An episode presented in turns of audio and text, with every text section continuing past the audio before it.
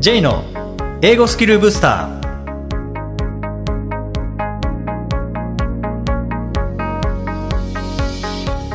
明けましておめでとうございます。J こと早川浩二です。明けましておめでとうございます。アシスタントのみどりです。この番組は英語力を高めたい方に向けて仕事や日常で英語を活用するためのコツ英語学習のヒントインタビューなどを通して英語へのモチベーションとスキルを高めるための番組です J さんどうぞよろしくお願いいたしますよろしくお願いします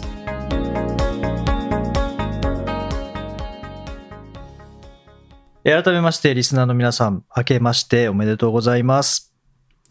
いよいよ2024年が始まりましたけども、えー、そして今回からですね、アシスタント、みどりさんにお願いしています。みどりさんよろしくお願いします。どうぞよろしくお願いいたします。まあ、新年最初ということで、これも毎年恒例ですね。やっぱり今年どうしますかっていう話をしたいなと思うんですけども、やっぱり目標があるっていうのは大事かなというところで、まあ、目標ゴールですねがあると、まあ、どこに向かえばいいかっていうのが決まりますしそのゴールが決まると進む方向が決まる。うんそして進む方向が決まると、どういうスモールステップを踏んでいけばいいかというのを決めやすくなりますので、まあ、今回はですね、マイ英語スキルブースター2024というですね、えー、あんまかっこよくないかもしれないですけどね、響きが。まあ、こんな形でお話できればと思うんですけども、みどりさんどうですか？今年の目標みたいなのって、いつもって目標決められますか？新年。そうですね。確かに決めることの方が多いかなと思います。うん、もう決められてますか？はい。今年自分がやりたいと思うことにブレーキをかけずに好きなことにどんどんチャレンジする年にしたいと考えています。どんどんチャレンジということですけども、はい、まあ、例えばなんかこういうことにチャレンジしたいものってありますか、はい、そうですね。あの、以前はずっと、えー、子供たちに向けて小学生の英会話を、えー、自宅で寺子屋のような活動をしていたんですが、それがコロナ前から少し長いことお休みしていたので、えー、今年から久々にそういった活動も少しずつ再開できたら嬉しいなと思っています。はい。で、まあ今、えー、子供たち向けの英語ということでしたけども、まあ、みどりさんには以前インタビューにも登場していただいて、はい、まあ、その時にこう英語を教えるという仕事とそれからヨガですかね、はい、えー、教えるという仕事をされているということでしたけども、まあ、今日初回ですので、はい、ぜひ改めて、まあ、みどりさんの自己紹介も兼ねて、まあ、どういうことをされているのかどういうことを目指されているのか、まあ、そんなこともですね先に伺いたいなと思うんですけども、はい、今は子供たちには今は教えてないっていうことですか？あ今現在は、えー、中学生高校生大学生のオンラインの英語レッスンを、えー、やっているのとヨガのレッスンを行っていますでまあ詳しいことはぜひまたインタビュー聞いていただけたらと思うんですけどももともとあれですよね留学されてたんですよね。はい、そうですね。そこがきっかけでキャリアチェンジになりました。留学していたのがアメリカと、はい、インド。インド。はい。本場インドでヨガを習得してきたと。はい、そうですね。ヨガに初めて出会ったという感じですね。はい。インドで初めてヨガに出会った。はい。僕、スタバデビューがニューヨークというですね、ここだけなんかちょっとかっこいい感じなんですけど、なんかそんな感じで、そんな感じではないんですけどね。まあ、あの、本場インドでヨガに出会ったという感じですかね。はい。はい。ということで、まあ、英語と、それからヨガですね。まあ、頭の健康と体の健康みたいな。おっしゃる通り。感じですかね。はい。はい、ぜひそういったヒントも、あの、番組を通して、えー、聞きたいなと思いますけども、はい、まあ、ちょっとまた目標の方に戻ってですね、はい、えー、様々な挑戦をしていきたいということですけども、ぜひ、あの、リスナーの皆さんもこれ聞きながら、えー、まだ今年の目標を決めてないなという方はですね、えー、ぜひ一緒に、まあ、こういうことをしていきたいなというのを考えていただけたらと思うんですけども、僕もですね、はい、えー、今年はどうしようかなと思って、マイ英語スキルブースター2024ということで、まあ、英語縛りで今日はお話ししたいと思うんですけども、はい、やっぱり、インタビューですかね。ああ、いいですね、うん。英語のインタビューということで、まあ、これまでも何回かは英語でインタビューさせていただいたんですけども、ちょもうちょっと英語のインタビュー増やしたいなっていうところで。はい、素晴らしいですね。うん、J さんが英語で、えー、インタビューをするということでしょうか？そう、そうですね。うん、で、これまでは、例えば英語の先生とか、AI の会社の社長のアイスランド人の方とか、うん、あとセブに行った時にそのセブの英語の先生とか、はい、あと TOEIC のロバート・ヒルキ先生とかに、はい、まあ、英語でインタビューさせていただいたんですけども、うん、ちょっともうちょっとこう幅を広げて、はい、いろんな例えばこれ可能かどうかわからないですけどもあの海外の著者の人とか。うん、いいですね。はい、楽しみですね、うん、やり方わからないですけどね。でも結構インタビューありますよね、そういう。ありますね。うん、なので、ちょっと、はい、あの、コンタクト取って、はい、まあ、出ていただける方がもう一人でもいれば、ぜひ、あの、英語でインタビューしたいなというのが、まあ、マイ英語スキルブースター2024ですね。そのために、まずどういうステップを踏んでいけばいいかというのをこれから考えていきたいなと思うんですけども、みどりさんどうですか、その挑戦、まあ、えー、子供向けの英語ですよね。これでももともとやられてたんですよね。あそうですねそういったところでは今年もう一つそのチャレンジといったところにちょっと殻を破るという意味も自分自身の中に込めておりましてえっ、ー、と子どもの英語イベントというのは過去にも開催したことがあるんですがそこにちょっとヨガの要素も織り交ぜて、はい、英語を学びながらそれこそ先ほど J さんのおっしゃった心と体のサプリになるようなキッズイベントを開催してみたいなと思っています。キッズイベント？はい。小学生が対象になりますでしょうかね。はい、今はですもんね、普通の学校でも小学生から英語が始まってますもんね。はい、そうですね。なんか子供たちが英語を学ぶ時のなんかコツみたいなのってあるんですか？おそらくリスナーの皆さんの中では、はいお父さんお母さん方もいらっしゃると思いますし、はい、あのぜひお子さんには英語をさせたいって結構言われますよね。うん、そうですね、うん、はい。なのであのどういうことをすればいいのかとか、はい、逆に大人はこういうの向いてるけど、うんうん、子供にはちょっとこれは向いてないねみたいなのってやっぱあると思うんですけど、なるほどみどりさんのこれまでの経験から、はい、なんかこ子供たちはこういうのがいい、はい、楽しめるっていうのはありますか、はい、はい、私が大切にしていることはとにかく楽しんでもらうという楽しむマインドでその時にはやはり大人である私たち自身が楽しんでいないと子供はとっても敏感にその空気を感じ取れると思っているので、うん、なのでまずは自分自身が楽しむ楽しめる内容を考える。で一緒に、えー、楽しむ子供たちがの年やっぱり年齢に沿ったアクティビティというのは重要になってくるので子どもたちにレッスンをする時はもうほぼ遊び感覚という感じです。えー、遊びの中に英語を織り交ぜると言ったらいいでしょうかね。子供たちの日常的な遊びをちょっとずつ英語に変換するような、そんなイメージを持っています。ということは、小学校1年生のアクティビティと3年生のアクティビティは、はい、はいちょっと違う。その通りですね。はい。えー、小学生でも、えー、初めの1、2、3年生あたりまでは感覚的に体験を通じて、えー、学んでいくのがいいと思っているんですが、10歳を超えてくるとだんだん論理的な思考ができるようになってくるので、その頃からは少し説明を入れてあげると、すぐにこう学びが紐づいて、理解が早まって、子供たちは理解ができたとかできなかったことができたって言った時にすごくこう目を輝かせて喜んでくれるというところが、まあ、これは大人も一緒かなと思いますが、なのでそういう体験をとても大切にしています。なるほど。あの今お話を伺いながら僕思い出したんですけど、はい、会社員時代に、はい、あのまあ、川崎の本社で働いていた時に、部長に呼ばれて、名古屋行ってくれるか言われて、はい、転勤ですかそうだみたいな感じで 僕はあの名古屋転勤になったんですけど、はい、その転勤の時の新幹線の中で、うん、こう名古屋に向かう新幹線の中で隣があの、まあ、年配の女性、はい、あのまあちょっとおばあちゃんと 言ってしまいますけども、まあおばあちゃんだったんですよね。はい、で僕も心細かったので、はいそのおばあちゃんとちょっとこう喋ってて、そのおばあちゃんが、うちの孫は10歳と7歳なんだっていう話をして、あ、そうですかって話で、はい。やっぱりいろんなとここう連れて行ってあげるんですよね、とかってお話したら、まあ、連れて行くんだけど、やっぱり10歳と7歳だと興味が違うし、やっぱ連れて行く場所が変わるんだっていうお話してて。美術同じ美術館行くのでも、うん。10歳の子と7歳の子ではやっぱり行き先が違うから大変なのよってお話されててあー。あそういうもんなんだって思ったんですけど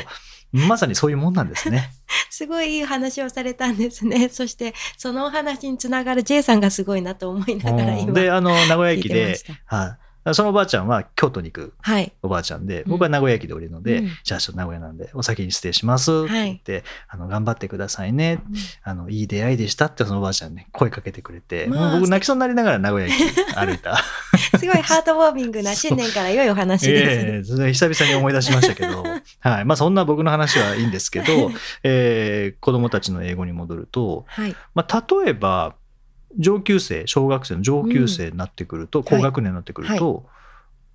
ちょっとこう頭を使うような、うんそんなアクティビティっていうことですか、その通りです。頭を使うちょっと知的なゲーム。うんうん、という感じで。でもそれは、やはりそれをやるためには、英語でやるというためには、事前にそれにまつわる単語を学習してきているという経過が必要になるんですけれど、はい。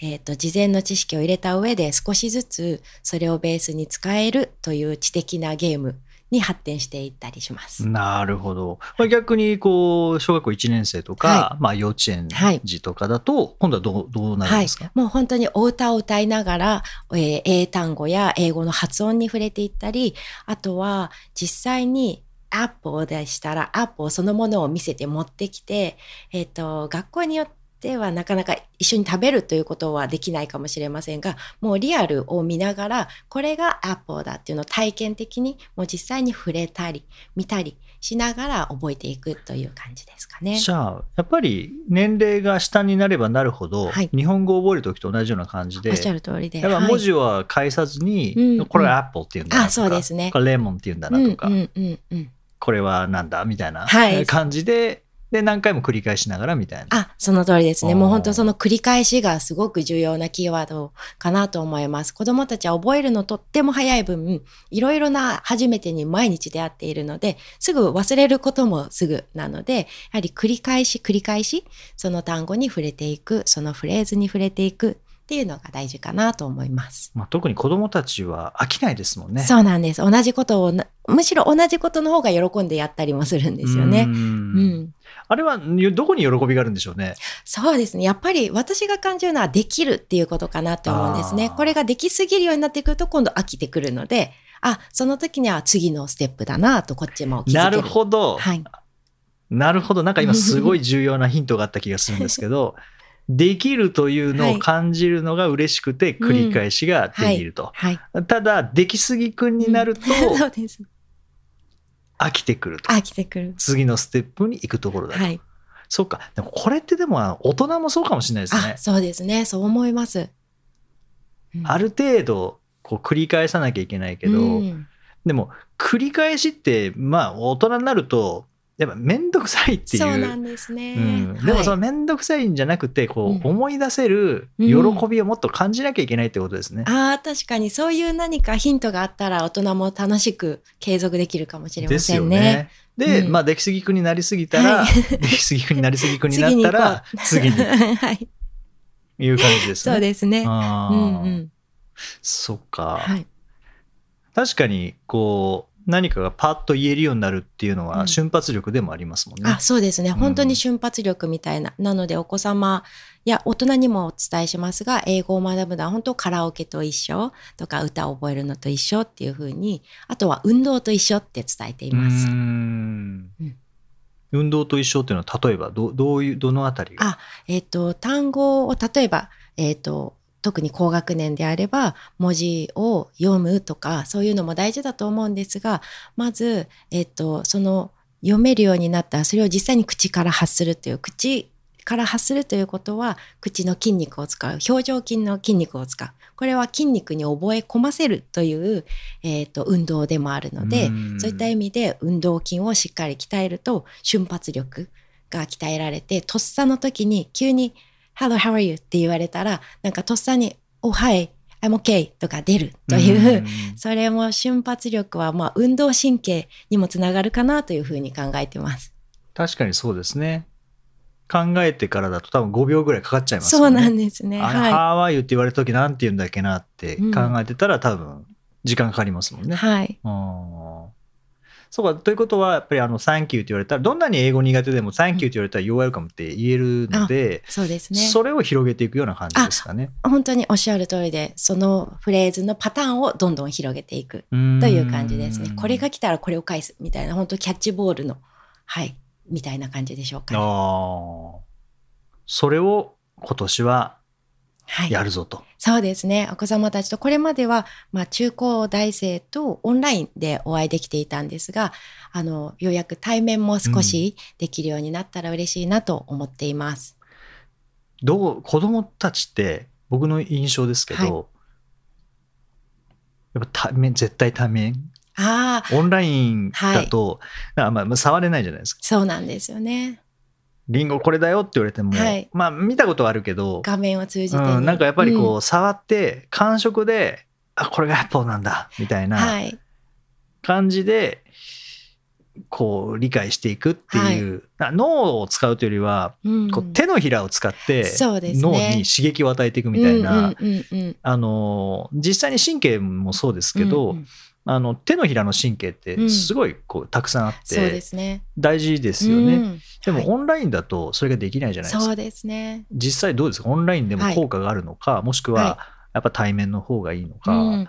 ここは私は2つの考えがありまして自分の実践的な側面とあとはもう一つは現代のさまざまな進歩への可能性といったところで2つの見解を持っているんですが、まあ、1つ目私が今年対面でチャレンジしたいというのは昔まだこんなにオンラインが流行る前にオンラインレッスンをしていたことがあるんですが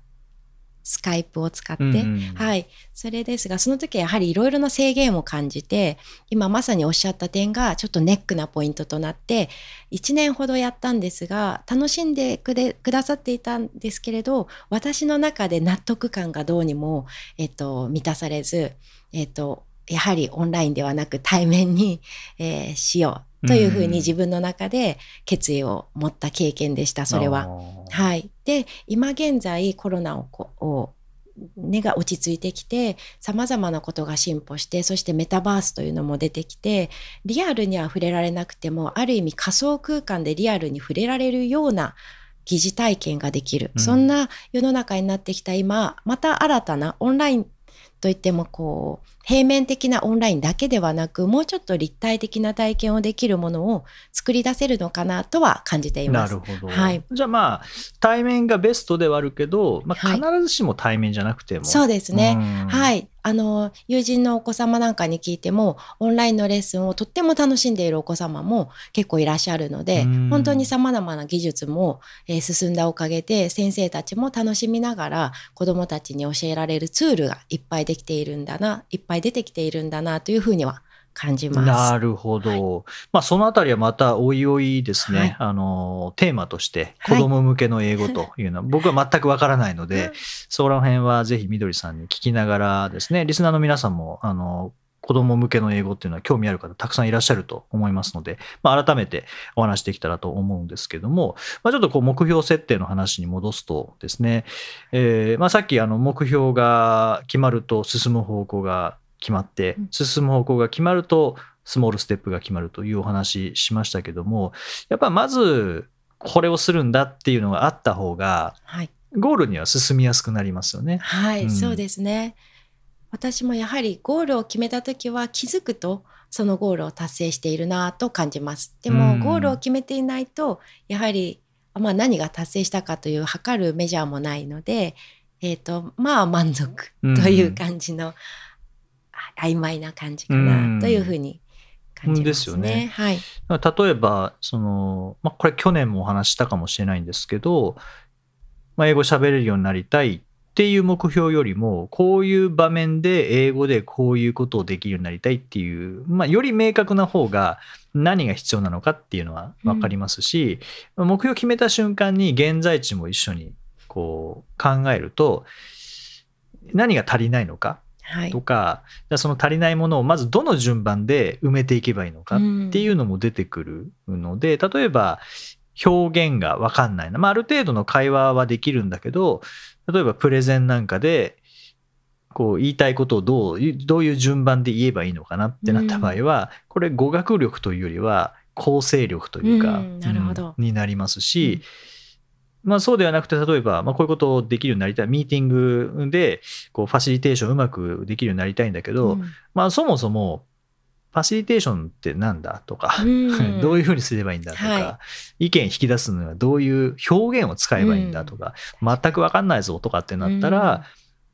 そのファシリテーションでは一体どういうものなのかっていうような会議の流れっていうのうもん。知らなきゃいけないですし、そうですね。うん、あと意見を出してもらうためのこう表現っていうのうん。もきっとあるわけですから。ね。はい。うん、とかまとめる時の言い方とかっていうのがあるので、まあ、そういう表現を学んで少しずつこう練習していって、うん。でさっきのこう繰り返しっていう話ありましたけども、まあ、会議なんかでもこう1回でうまくファシリテーションできるわけではないと思うので、そうですね。うん、でも知識ゼロでやるよりはあこういう流れでいくんだなこういう表現使うんだなっていうのを仕入れた上で知識として持った上で、それを実際に使っていってスキルに変えていくっていうことはい。ですもんね。そうですね。うんんでこれももう去年のまさにこの2023年の初回の配信で喋ったんですけども、あの成田悠介さんっていらっしゃいますよね。で成田さんとお話をなんかのイベントの後にお話しさせていただいた時に「どうやって英語を身につけたんですか?」って言ったら「まあ正直勉強はあんまりしなかったですね」ってあの喋り方で、はい。さすが天才だなとかって思ったんですけど 最初からできたのかというとやっぱりそうではなくてやっぱり日常に組み込むことが大事なんだって言って、うん。で成田さんの場合は論文を英語で書くっていうことで、はい。その論文を書きながら英語は上達させたっていうふうに、うん。なるほど。言っていたの素でで今ってそういうあの論文で使う表現とか会議で使う表現とかプレ,、うん。プレゼンで使う表現とかっていうのは、まあ、チャット GPT みたいな生成 AI を使えばはい。もうほんとたくさん一瞬でうん。バッと手にすることができるので、はそういったものを使いながら何度も何度もこう音読をしてはい。練習をして使えるようになっていくっていうなんかそこのスピードは結構速くなってるかなと思うんですよね。そう、確かにそうですうね。んなので、あのーまあ、僕にとってはそのインタビュうん。ーですけども、その意見の聞き方とか、うん。その冒頭のなんかこう雑談で、まあ、どういう話がい。いのかとかっていうのは、はいやっぱりこれはやりながら、はい。あの身につけていくものではあるんですけどもやっぱり AI なんかを使いながら、まあうん。こういうインタビューをしたいんだけど、はい。どんな質問がいいですかみたいな。お、うん、なんかそういうサポートも得ながら実際のインタビューで、でも実際のインタビューって別に AI がインタビューするわけじゃないので、うんうんやっぱり AI のサポートを受けながら自分のスキルを上げていくっていうなるほど。うん、ちょっと今年はそういうところも挑戦していきたいなとえー思いますので、楽しみです。はい。あの、英語のインタビュー増やしていきたいなというのが僕のマイ英語スキルブースター2024ですね。そして、みどりさんのマイ英語スキルブースター2024が、はい、えー自分のやりたいと思うことに好きなことにどんどんとチャレンジをするということです。ということですね。はい。ぜひ、えーリスナーの皆さんも、えーご自身のマイ英語スキルブースター2024考えてみてください。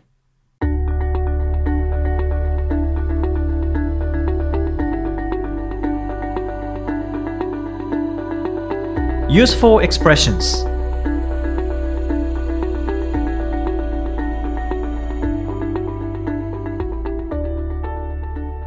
続いては英語の名言から学ぶお役立ち表現をご紹介いただきます。J さん、今回の名言は何でしょうかはい。今回は Thich Nhat Hanh、まあ、ティックナット・ハンという人の言葉です。Because of your smile, you make life more beautiful. Because of your smile, you make life more beautiful. 笑顔があるからあなたは人生をより美しくする。笑顔。笑顔大事ですよね。そうですね。本当に大事ですね。ですよね。はい。あと僕この名言のなんか好きなところはあの You make なので、はいあなたがそうするんですよっていううんうん人生が美しくなるんですよじゃなくて、はいあなたがするんですすよ、うん。な何を？人生をより美しくっていう「You」が主語っていうのが、はい、ティクナとハンだなって思うんですけど。そうですね、はい、とてもいい言葉ですよね、ね、まあ、ティクナとハンだなって言いながら僕はあんまりよく分かってないんですけども。このティクナとハンという方はあれヨガの方でしたっけ？この方はベトナム出身の前奏でいらっしゃるかと思います。はい。あの平和や人権運動活動家。はい。ということは、まあ、みどりさんのこう専門分野と専門分野、はい、いう感じです尊敬するという感じでしょうか？なるほど、なるほど。はい。はい、で、まあ、今日はこの Because of your smile, you make life more beautiful の中から、うん、この Make life more beautiful っていうようなですね、えー、make life、えー、人生を作る。どんな風に作るかというと、more beautiful より美しく作り上げるということで、まあ、簡単に言うと人生をより美しくするですね、という感じですけども、うん。例えば、まあ、これ CM なんかでもありましたけどね、make it possible とかですね、えー、それを可能にするんですね。はい、まあ、it っていうのは、まあ、それ、何を指してるかちょっとわからないですけども、はい、えー、make it possible with canon とかっていうのもありましたよね。はい、そうですね。はい。なんか他にメイク使うやつってありましたっけ？はい。make you happy ですとか、はい。Make you happy、はい、いいですね。今日は初回、新年初回となりますので、We would like to make the listeners happy という感じでしょうか。そうですね。We'd like to make the listeners happy ですね。まあ、できたらいいなと思いますけどね。はい、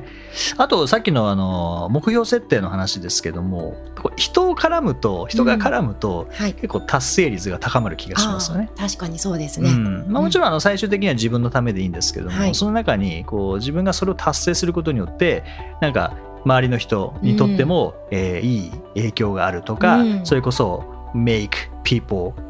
happy とか、はい、happier とかですね。いいですね、うん、いう状況になると、はい、まあ、自分が頑張れば、うん、えー、人もハッピーになれるんだっていう素敵ですね。ところがありますからね。はい、他にありますかね？make make まあ、ハッピーの逆、まあ、あんまり新年からこういう話はあれですけどね、はい、make me sad ああ、そうですね。悲しくするとか、はい、歌の歌詞なんかで聞きそうですね。そうですね、はい、あれ歌はなんでハッピーよりサッドの方が多いんですかね。やはりこう気持ちに共感するというところでしょう、ね、あそっか。感傷的な時ほど聞きたい気がしますね。確かに。ハッピーだとちょっとなんかあのなんていうかこうジェラシーみたいな 生み出される可能性もありますよね。なるほど。サッドは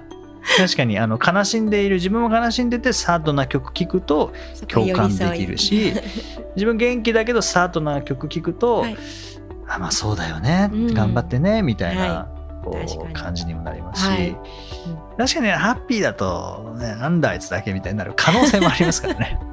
可能性として ですね。あんま新年からこういう話、そんな良くないかもしれないですけどね。いやいやいや、はい、人は両方持っていてこそですので、なるほどいいと思います。はい、ありがとうございます。第197回をお送りいたしました。はい、えー、ということで、みどりさん、デビュー戦でしたけども、いかがでしたでしょうか？まずは何よりこのような機会をいただいて感謝の気持ちでいっぱいです。えー、リスナーの皆様に一層楽しんでいただけるようにちょっと今日はまだ緊張がいっぱいで、えー、言葉もたどたどしく皆様に恐縮なんですが、えっと、より一層楽しんでいただけるように日々精進していきたいと思います。そして皆様の新しいチャレンジが叶う年となることを願っております。一緒に、えー、それぞれの目標が達成できる一年になることを願っています。今年からどうぞよろしくお願いいたします。はい。お願いします。まあこの緊張というのはやっぱなかなか最初は誰しもするものだと、え、思いますしですね。またあのー、だんだんとその緊張取れていって見たことのないみどりさんが 出てくるかもしれませんので、まあ、リスナーの皆さんも一緒にですね、それを 期待しながら、はい。まあ、あんまりこう、はっちゃけすぎるとちょっと番組として成り立たなくなってしまうので、はい。そこはちょっとだけ、はい、はい、抑えていただいて、はい、抑えるのかどうなのかわからないですけども、はい。えー、ぜひ、あの、はい、一緒に作っていきたいと、えー、思います。よろしくお願いします。はい。では、ぜひ2024年もですね、えー、リスナーの皆さんが Make your life more beautiful and happier であることを願っております。今年もどうぞよろしくお願いいたします。さてこの番組ではリクエストやご感想をお待ちしています。メッセージは SNS やメールなどでお気軽にお送りください。また毎日配信の単語メールボキャブラリーブースターもぜひお読みください。J さんありがとうございましたどうもありがとうございました OK thank you for listening see you next week